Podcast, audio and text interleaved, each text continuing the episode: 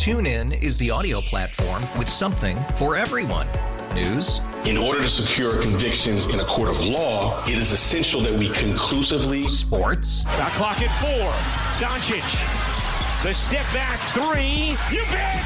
Music. You set my world on fire. Yes, oh, and even podcasts.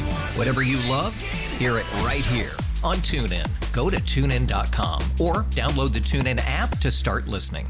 Nerds. Today's episode is sponsored by NerdWallet's Smart Money Podcast. Ready to expand your financial game? NerdWallet can coach you on smart strategies like choosing investments, finding your next credit card, and setting a budget that works for you. Score major points towards your summer vacation by learning expert tips for choosing a high-yield savings account and how to build wealth by investing in index funds. Slide into summer with smarter decisions in 2024. Follow NerdWallet's Smart Money Podcast on your favorite podcast app. Future you will thank you. She's got the Hollywood hookup, gossiping 24/7. It's the Dirty on the 30 with Kennedy. Yeah. All right. Dirty is a service of FindMassMoney.gov. Some sad news to report. Andre Braugher has passed away at the age of 61. He was known for leading roles in series like Homicide Life on the Street, Men of a Certain Age, and Brooklyn 99. I don't have too many details on his passing. He passed Monday following a brief illness. He received 2 Primetime Emmy Awards for his work on Homicide Life on the Street as Detective Frank Pemberton. And he was born in Chicago, graduated from Stanford, attended Juilliard.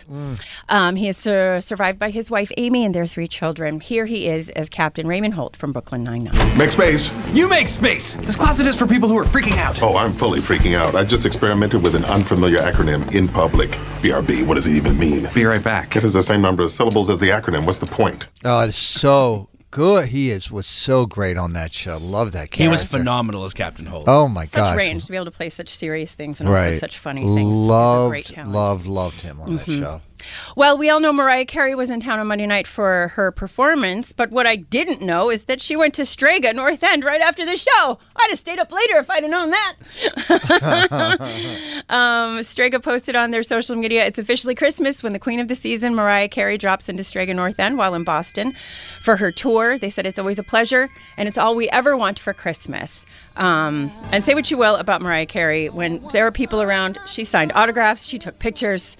She's might be a diva, but she also loves the people who love her. And apparently Mariah and the Verano group and Nick Verano have been friends for a lot of years. So that seems like the place to be. A lot of celebrities go to, like a lot of athletes when they come in to play. It's great food. They always and he has a good relationship, I feel. And he does. And he's a nice man. He welcomes them and gives them space to do whatever they want and not be photographed. I saw our friend Nish, who runs into celebrities all the time, take a picture with Mariah Carey on the street. I think maybe in front of Mike's Pastry or something. Yeah, maybe she took pictures with everyone. Yeah. Say what you will. Well, good for her. She is a good person. Our boss Sal heckled a Yankees pitcher at Strega when he was just trying to eat dinner one night. Sure did. He did. No, I was with him. We went for our anniversary dinner. It was me and my wife and him and his wife Lisa. And that pitcher was sitting there. And the night before, he had smoked us. I can't remember who it was. But he walked right up to the table and was like, "Really? You had to do that last night?" And the pitcher was like, I'm just trying to have a steak. I know, right? God bless Sal. And Carson, I have a royal update for you. What? Yeah. Okay. I don't know if you have seen the royal family's Christmas photo of Prince William, Princess Kate, and their kids. No. It's a lovely photo. Okay. You know, they're in the jeans and the white shirt, that particular combo. A little casual. Okay. I like it. It's a great picture of all of them, but it's quite clear. A lot of times when they do these group photos, they aren't all standing together. A lot of times they take pictures of the one, the other, and they mush them together. Oh, really? Yeah. This is on magazine covers, if you see a group of celebrities, chances are good they were not all in the same room at the same time. Huh. That's the way that works. I mean, I know they Photoshop a lot, but a Christmas card? I never... It happened sometimes if the kids were cranky. Like, whatever, you get a good shot and you move along with your day. However, there was a lot of Photoshop accidents in this particular photo. Oh, okay. So one of them is of Louis, and it looks like they maybe cut off one of his fingers, but I think his fingers were just separated. But also, there's a couple extra legs. Or it looks like the legs are in weird spaces, or you can't see the, like, just a few little things. And I don't care. Who cares? But wow, the people care. Hold on. And apparently Prince William and Princess Kate are not happy about it. Sources say they're embarrassed that the photo has become subject of gossip because, honestly, they just wanted to put out a nice picture and go on with their day. A couple extra legs? Yeah, so I'm looking at it right now. Kate's leg... So there's a leg that's like under the chair in like sort of a ballet flat, and that's Kate's leg. She's just standing strange behind the chair.